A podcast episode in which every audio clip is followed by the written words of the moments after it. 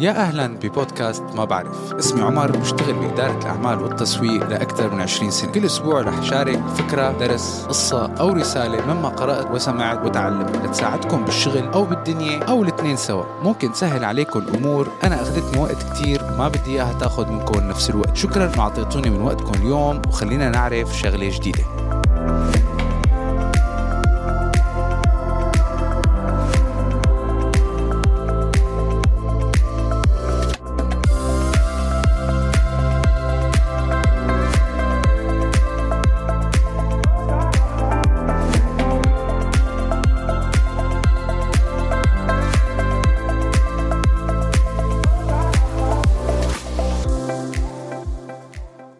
اليوم الحلقة تسويقية بعمق. حنتعلم فيها كتير شغلات.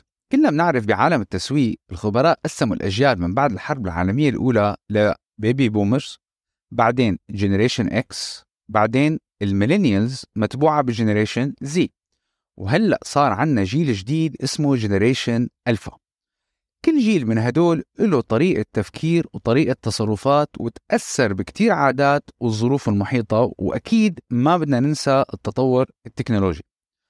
هي الأجيال كلها تعتبر الشغل الشاغل لكل اللي بيشتغلوا بالتسويق لأنه طريقة التواصل بتختلف على كل المستويات. اليوم محور حديثنا هو جيل محدد ويلي بوقتنا الحالي بلش يصير زبون مستهلك والشركات تعتبره من أعقد الأجيال وهو جنريشن ألفا بزمن الألفينات يلي يعتبر بداية عصر انتشار الإعلانات الرقمية بأسلوب جنوني لدرجة صار خارج عن السيطرة مع تعدد الوسائط اللي تخطت التلفزيون الراديو والمجلة. المعلنين صار لازم كتير يبذلوا جهد أكبر لجذب الانتباه. مثلا دعايات كريمات العناية بالبشرة كان الهدف تبعها لا يتعدى الروتين اليومي لمعالجة مثلا الحبوب على الجلد والتخفيف من أثرها بأسلوب سلس وواضح.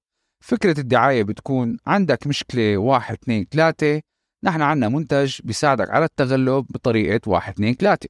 ولكن عالم الإنستغرام والتيك توك قلب كل الموازين.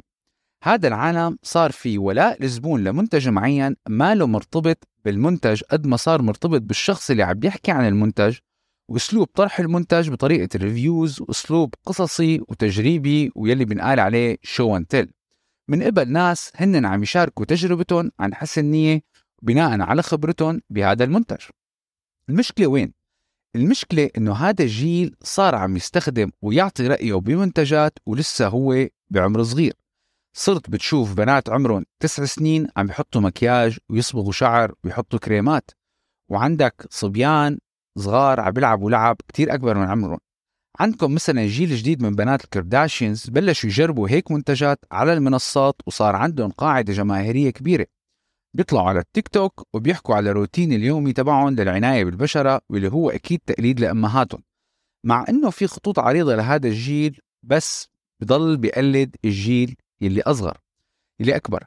كمان في إلهم سمات حتحدد استراتيجيات التسويق الحالية والمستقبلية. يلي بيشتغل بالتسويق لازم كتير يفهم هذا الجيل وبعمق لأنه عنده قوة تأثير كتير كبيرة على أهلهم يلي هن جيل ال millennials. العلامات التجارية لازم تتعلم وتستثمر بجيل كتير صعب التعامل معه وجذبه لذلك لازم يخلقوا علاقة كتير ودودة وقريبة. هذا الجيل بده علامات تجارية تساعدهم يعيشوا حياة حلوة بس بنفس الوقت تعكس قيمهم اللي هن بيأمنوا فيها.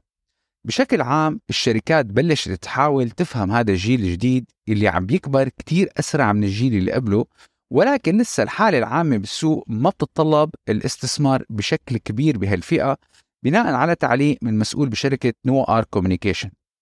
المعلنين لازم يسألوا حالهم إذا عن جد لازم يعملوا حملات تسويقية تستهدف هذا الجيل. لأنه حيحطهم بموقف شوي صعب إنه ممكن ينسوا الفئة الأساسية اللي عندها القوة الشرائية واللي هن بوقتنا الحالي مثل ما حكينا ال millennials. ويصيروا بس جذابين لفئة الأولاد بمنتجات معينة. ممكن هذا الشيء يأذيهم على المدى الطويل من ناحية المبيعات والحصص السوقية. بدنا ننتبه إنه أهل generation Z و alpha هن ال millennials وأنماط الشراء وتصرفات generation Z عم تنتقل شوي شوي لألفا اللي هن أخواتهم الأصغر منهم. فالعلامات التجارية بدها تكون كتير حذرة قديش بدهم يعتمدوا على الجيل الصغير ليربحوا حصص سوقية وخاصة من الناحية الأخلاقية وبدون ما يهمشوا الفئة الأساسية.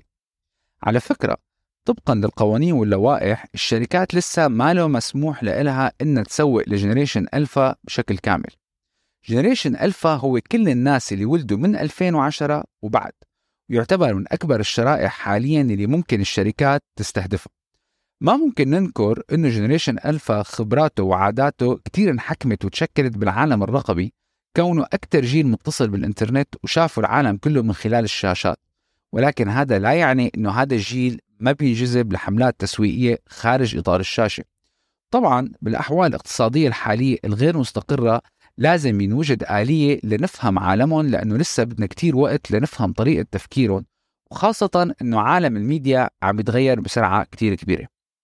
المطلوب حاليا أكثر من أي وقت مضى أن الشركات توضح الخط الفاصل لتفرق بين الدعايات المدفوعة على الوسائط المختلفة وبين المحتوى اللي الناس هي عم تحطه عن المنتجات وخاصة إذا كان موجه لفئة لساتها بطور فهم الحياة واستكشاف العالم المحيط.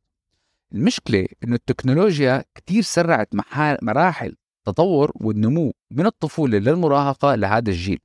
للأسف في أولاد عم نشوف حتى من عمرهم سنتين صاروا عم بيحضروا اليوتيوب. طبعا هذا يعتبر فرصة ذهبية للمعلنين إنه يساووا إعلانات مموهة بطريقة الاستهداف تبعها. شوي لل millennials و generation Z وكتحصيل حاصل generation alpha حيشوف الدعايات حاليا generation alpha صاير كتير صعب فهم ومجاراة اهتماماته لأنه هذا الجيل بغير رأيه بشكل كتير سريع. بتلاقيه يوم عم بيحضر وحابب مسلسل كرتوني معين وتاني يوم بصير بده شيء تاني وبيكره المسلسل الأول. لذلك الشركات صارت تفكر شو الأهل بدهم بدال الأولاد. مثلا ماكدونالدز وظفت التطبيقات ونظام النقاط ليساعدوا الأهل اللي هن من ال millennials واللي همهم الوقت والسرعة والتوفير بسبب ظروف العمل وإيقاع الحياة السريع. طبقا لشركة الاستشارات التسويقية Morning فور من كل أربعة لخ... من خمسة من generation alpha بيطلبوا من أهلهم أكل معين أو لعبة معينة أو برنامج معين. لذلك استهداف الأهل يعتبر مفتاح للوصول لهي الفئة. بفترة الإغلاق بال 2020 لمنتصف ال 2021 جزء كبير من generation alpha قضى وقت أكبر مع أخواته من generation Z وبالتالي صاروا كتير يتعلموا منهم ويقلدوهم وتفتحوا على مواضيع كتير قبل وقتهم خاصة على منصات التواصل. هذا الشيء خلى generation alpha كتير واعي اجتماعيا. شركة كانفاس بتقول لك إنه 6% من generation alpha بيحبوا بفضلوا العلامات التجارية اللي بتترك أثر إيجابي بالعالم أو عندها رسالة. وهذا الجيل يعتبر من أكثر الاجيال وعيا من الناحية البيئية. لذلك شركة Mattel للألعاب أطلقت عام 2021 مجموعة ألعاب من باربي سمتها باربي تحب البحر.